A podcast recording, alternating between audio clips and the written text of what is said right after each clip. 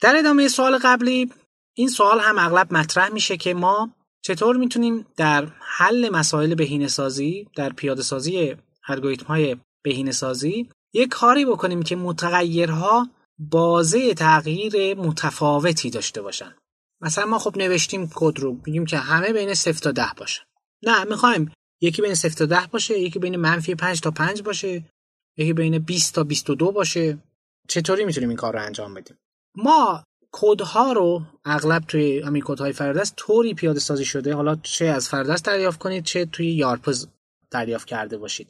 اینها طوری هستن که شما هم حدود بالا پایین رو ماتریس بدید ولی ماتریستون هم اندازه با اون ورسایز باشه. مثلا اگر متغیرهاتون رو طوری آرایش دادین که توی ماتریس یک در پنج مثلا یعنی یک سطر رو پنج تا ستون داره این VarMin و VarMax تون هم می‌تونه یه scalar باشه یا یه ماتریس یک در پنج باشه.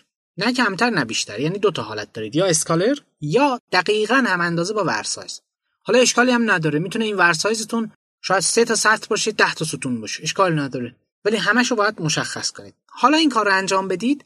هر عددی رو می‌تونید وارد کنید جداگانه وقتی یه عدد وارد می‌کنیم یعنی منظور برای همه از یک عدد استفاده بشه.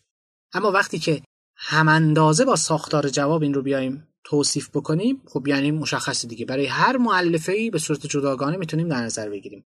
البته می‌تونید مثلا مینیموم رو صفر بگیرید scalar، max رو برداری تعریف کنید. یا برعکس مینیموم رو یه بردار تعریف کنید max، scalar باشه. فرق نمی‌کنه. هر ترکیبی از اینها رو می‌تونید در نظر بگیرید. پس trick اصلی این هست. خیلی جا هم هست توی آموزش های فرادرس.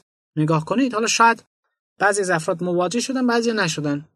بعضی از آموزش ها ما اومدیم این رو بهش پرداختیم که چجوری می‌تونیم رنج های متفاوت بدیم.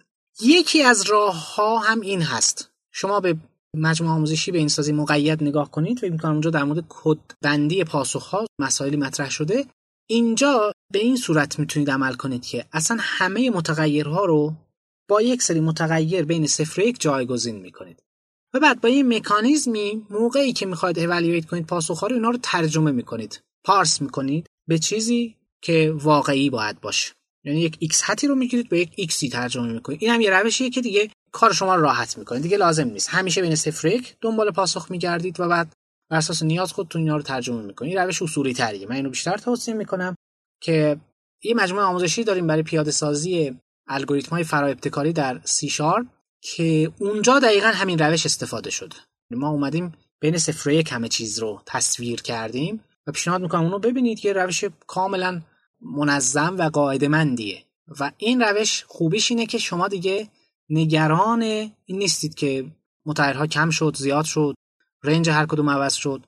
اینجا فقط شما بازی صفر رو جستجو می‌کنید. حالا یه مکانیزم این وسط این اعداد رو ترجمه می‌کنه به اعدادی که واقعا در مسئله قرار اعمال بشن